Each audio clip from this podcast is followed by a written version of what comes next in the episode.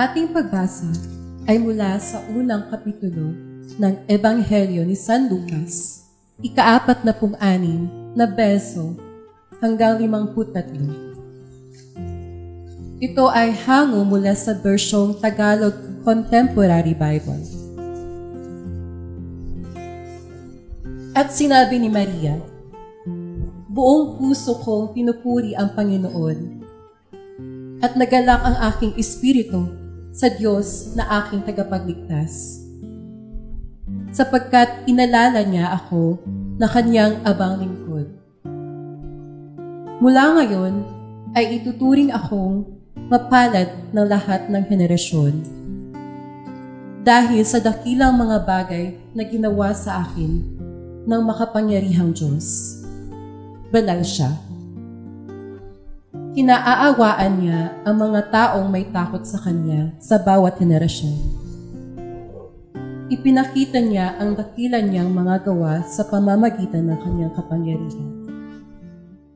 Itanaboy niya ang mga taong mataas ang tingin sa sarili.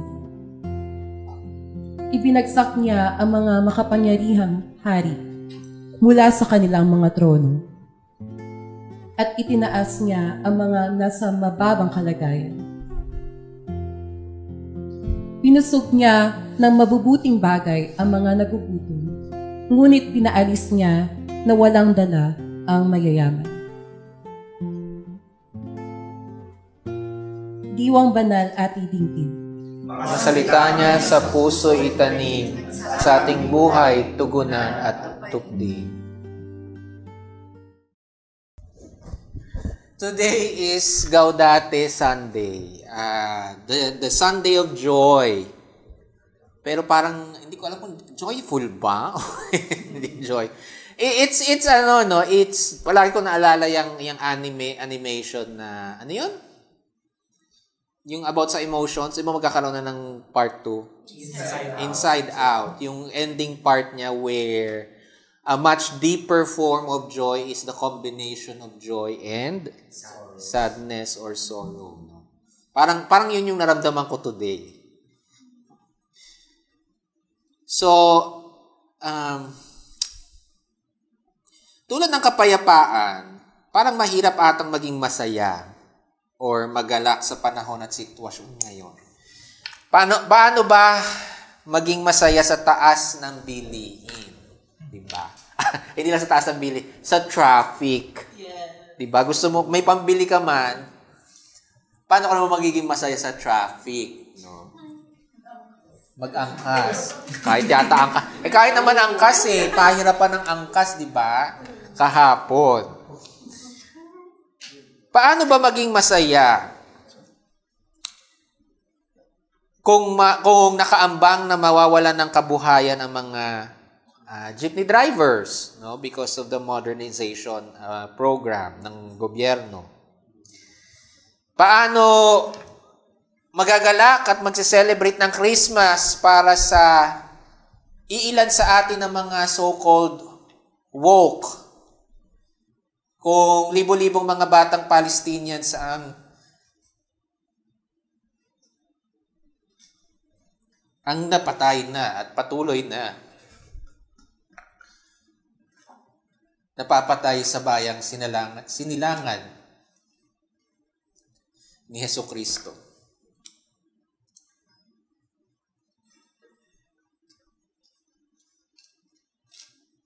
Paano nga ba magiging paano nga ba mararanasan o matatamo yung puro at tunay na kagalakan sa kabila ng kahirapan at kaguluhan?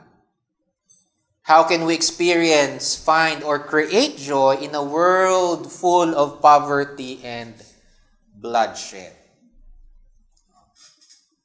Ibig sabihin lang noon, effective ang choir today.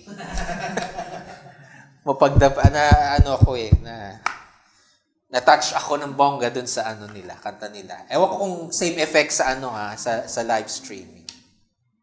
Saka yung ano eh, ang tag dito, uh, yung verse, no? Hindi, hindi, ngayon ko lang nalaman na may ganung verse pala yung Silent Night. So how can we experience, find, or create joy in a world full of poverty and bloodshed? And yet, subalit, datapwat, the mother of Jesus, a peasant girl of about 14 years old, joyfully declared her manifesto. The first manifesto. Together with her cousin, Elizabeth, who equally experienced joy and shared it with her. So yung, yung reading natin, may dalawang gospel lectionary reading today. Yung Song of Mary, tinatawag na the Magnificat, and then another uh, gospel reading sa John. So, pinili ko mag-preach using the, ano yun, the Song of Mary, Mary of Nazareth. Found in Luke chapter 1. At yung kanta na plinay, that's the modern rendition of that uh, uh, biblical passage. So Joe Albright, in his article, quoted one of my favorite authors, Barbara Brown Taylor, at sabi niya sa article niya, Barbara Brown Taylor describes the experience of joy as almost irreverent. She writes, Joy has never had very much to do with what is going on in the world at the time. This is what makes it different from happiness or pleasure or fun. All those depend on positive conditions. The only condition for joy is the presence of God, which means that it can erupt in a depressed economy, in the middle of a war, or in an intensive care waiting room. Joy is a gift. End of quote. So, taking inspiration from the article of Joe Albright in relation to the Song of Mary, the Magnificat, joy was not the only thing present in Mary's heart. Hindi lang joy yung meron sa puso ni Jesus, ay ni Jesus ni Mama Mary, nung binigkas niya yung Magnificat. Most likely, as a young girl, she was afraid. Fear was inside her heart fear for her life, fear for the child inside her, fear for their future and where it will all lead. So bakit siya takot? Sa tingin nyo, bakit siya takot? Stone to death. Nabuntis siya na hindi si Jose ang nakabuntis, ang ama. Pwede siya, di umano, hindi siya, pwede, hindi siya ano, pwede siyang patayin ng taong bayan sa Nazareth. Yun na nga lang, mabuti na lang, hindi, siya, hindi nagsampa ng kaso si Jose. Pero maski ganon, hindi pa rin nawawala yung kanyang takot sa shame at sa stigma ng pagiging batang ina na hindi ang mapapangasawa niya ang ama. Come to think of it, baka nga kaya siya umalis. Diba? Kung basing in the biblical story in Luke. Baka kaya siya umalis ng Nazareth at nagpunta sa pinsan niyang si Elizabeth ay para bahagyang takasan at lisanin ang mapanghusgang mga mata at bibig ng mga marites niyang kapitbahay. At nasa mga teleserye yan, di ba? Yung nabuntis, tapos sa alis muna, para kunwari doon nabuntis sa ibang bayan. Kaya pala may flight. di ba?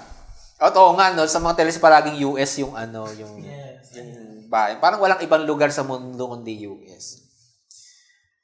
Yes, Mary was joyful. Masaya siya. Mag, nagagalak siya with the child inside her. And that, her child is God's child.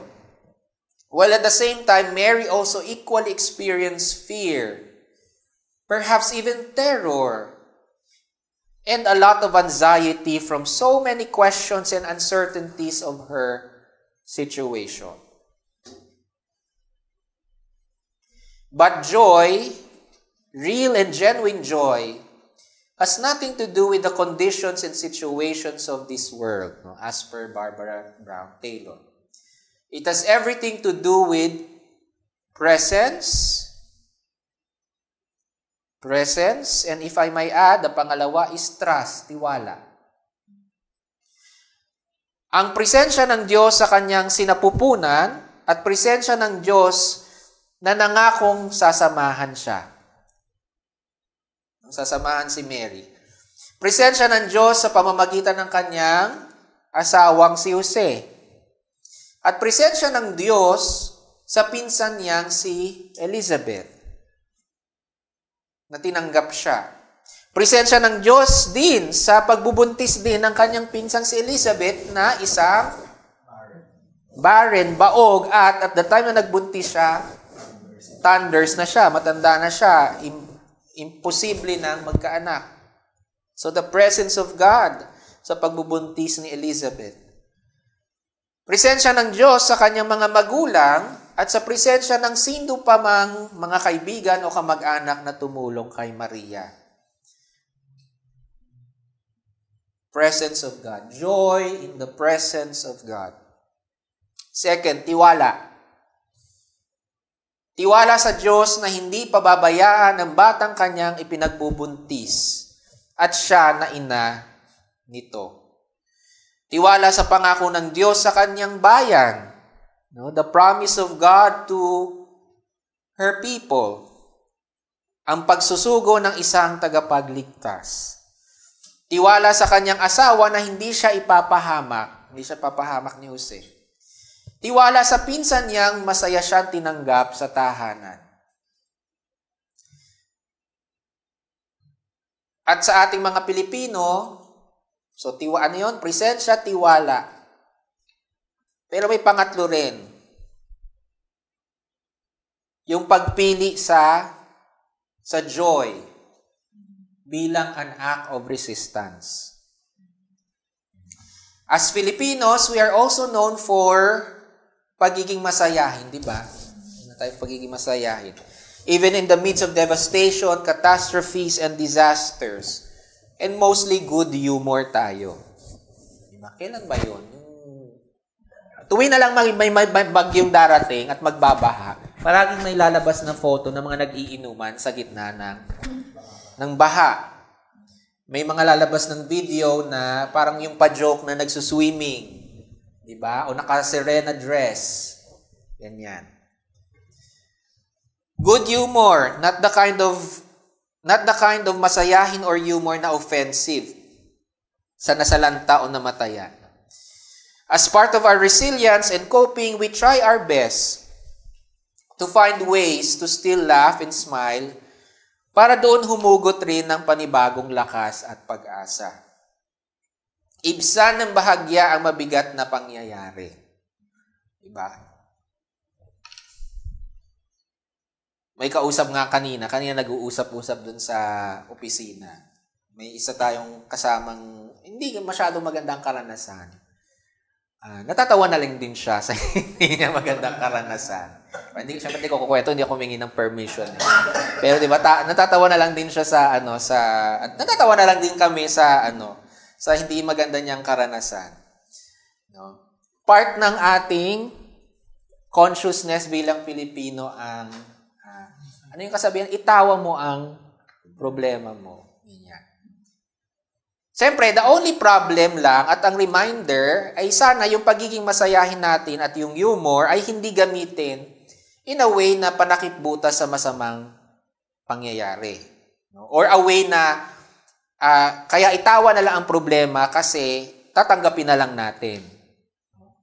Just accept ang, uh, ang mga bagay-bagay na kung pwede namang ayusin pala, pa, uh, pwede namang ayusin pala, tugunan at baguhin. I hope and pray that in the many worries, troubles, and sorrows of this world, our humor at ang pagiging masayahin is a form of resistance and a form of pushback against those who bring fear and terror in our lives and in our societies. How can we use joy and celebration and laughter as a way to push back and even fight back against oppression, injustice, and discrimination.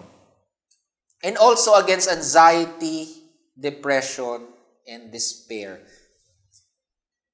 Tayo ay tumawa at magsaya hindi lamang bilang gamot sa takot, kalungkutan at pangamba, gamitin din natin ito bilang mabisang gamit para sa nagpapatuloy na pakikibaka.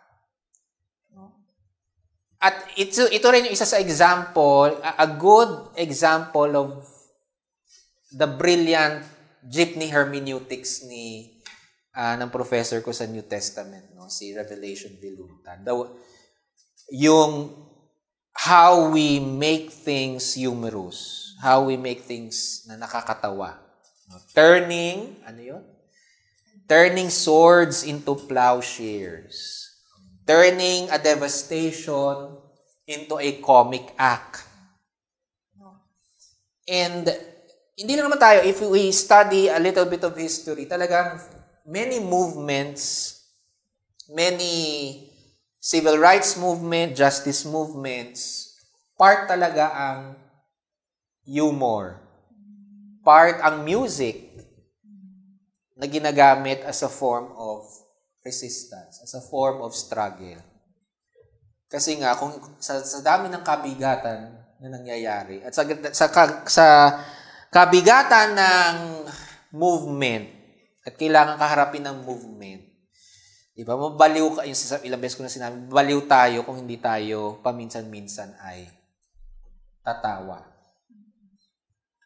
And also, kung hindi natin gagawing katawa-tawa ang ilang mga bagay sa about oppressors, about injustice. I mean, even in the gay community, we really bring humor as an act of uh, resistance.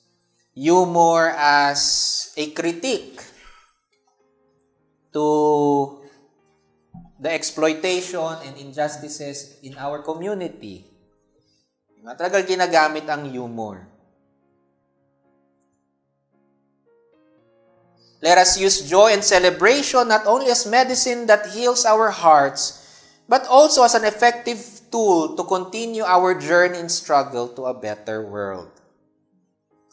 In the midst of all the terrible things in our world and also of the terrible things that might be in your life, kung sa personal nyo namang buhay right now, no, tsaka at toxic na trabaho, no, Walang jowa ngayong Pasko.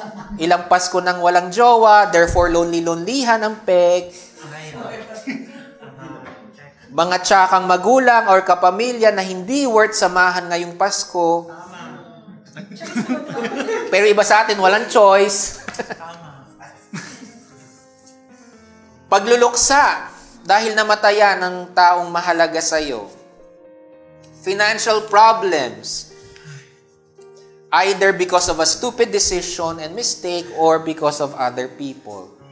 Or so many other things in our personal lives. In the midst of all this and the negative emotions they make you feel, I hope you, we can learn and look towards Mary of Nazareth, who feared for her life and future, and feared for the life and the future of her child, and yet tenaciously held on God's presence and God's promise, and therefore declared one of the greatest manifestos of justice, the Magnificat, and found both joy and courage.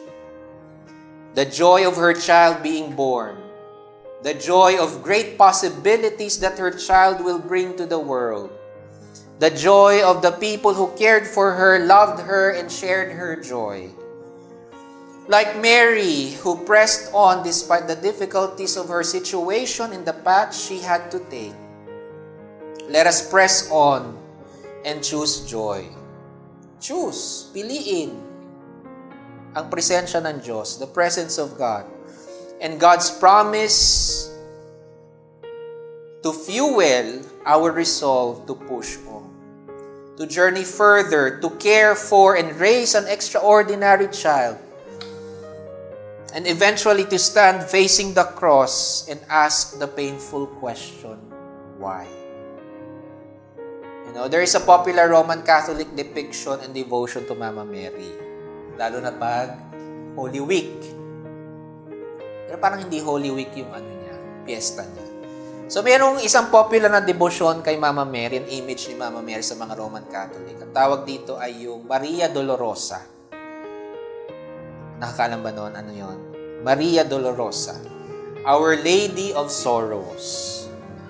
And according to the devotion, there are seven sorrows of Mary. May pitong, ano to? Pitong hagpis? Ano yan? Pitong hinagpis si Maria. But I wonder, what would be the equivalent in terms of joy? The seven joys of Mary. So the question, what gives you joy? Where is your joy? Who is your joy? Is your joy based on the situations and conditions of this world? I mean, na-touch ako kanina, pero masaya rin yung puso ko dun sa kanta kanina. Is your joy about the purchase of new material things that will eventually rot and decay and with, which does not really respond nor answer to the pains and longings of your heart? What, where, and who is the source of your joy? Eh. Whatever the situation of our world, our country, and each of our personal lives, let us look and learn from Mary, allowing both fear and joy to stand side by side, but choose joy nonetheless. Embracing both anxiety and hope in her heart, but choosing hope to fuel her commitment to continue. Facing both uncertainty and also trust, tiwala, but choosing to trust the promises and faithfulness of God.